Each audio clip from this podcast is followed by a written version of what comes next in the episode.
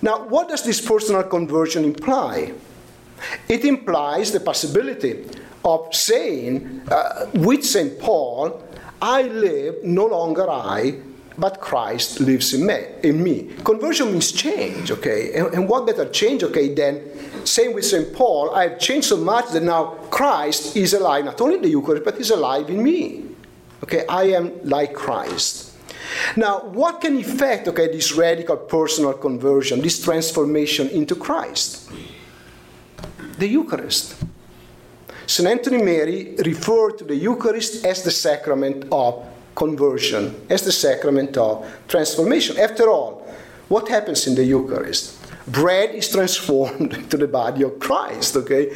So if the Holy Spirit has the power, okay, to change bread into the body of Christ, okay, and wine into his blood, that sacrament has the power to transform us into Christ.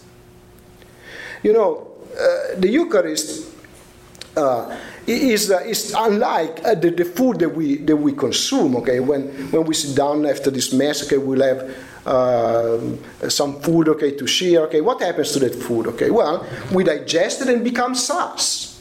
Okay, becomes part of us. The Eucharist does something different. Okay, uh, the Eucharist does not become part of us. We become part of the Eucharist. Okay, it transforms us into Christ. Okay, so that is why uh, Saint Anthony okay thought okay that the Eucharist was the sacrament of transformation. Okay, the sacrament of conversion. And I like to quote okay from his sermon um, uh, three. Okay, his third sermon. Okay, what he writes about the Eucharist. Uh, you turn to God by offering Him sacrifices the sacrifice of your body is kept under control by penance for the love of God. The sacrifice of your souls, eager to unite themselves with Him. But above all, the sacrifice par uh, excellence, the most holy Eucharist. No wonder that people have grown lukewarm and turned into beasts, as it were.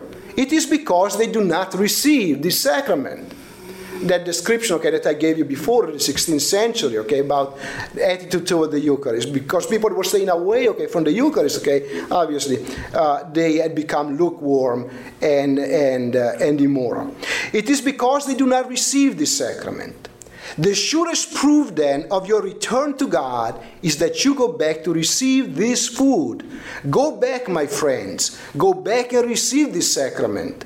Nothing can make you holier than this sacrament, for it is the holy of holies. Remember that Augustine exhorts, exhorts you to receive Holy Communion at least once a week. And following St. Augustine's exhortation, St. Anthony Mary Zaccaria prescribes in his Constitution, and again I quote from the Constitution, chapter 1 Let everybody, according to one's disposition, go to communion at least every Sunday and holy day of obligation. Now, here I'm talking to people who probably are uh, daily communicants, okay? and so this kind of surprising, okay? They were saying, okay, well, at least once a week. But remember, okay, sometimes people will not go to receive, they were not even allowed to receive communion. And he's pushing, okay, people, okay, to receive communion at least once a week because it is the sacrament of transformation, the sacrament of conversion.